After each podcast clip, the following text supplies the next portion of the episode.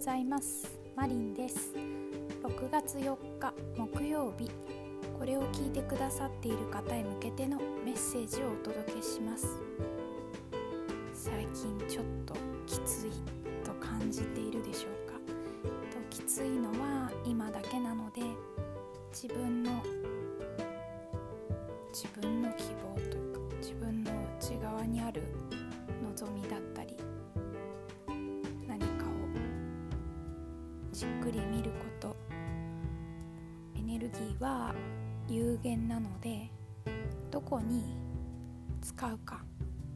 選ぶこと。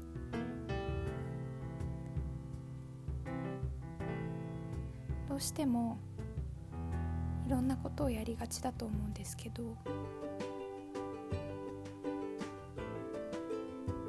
1日は24時間だし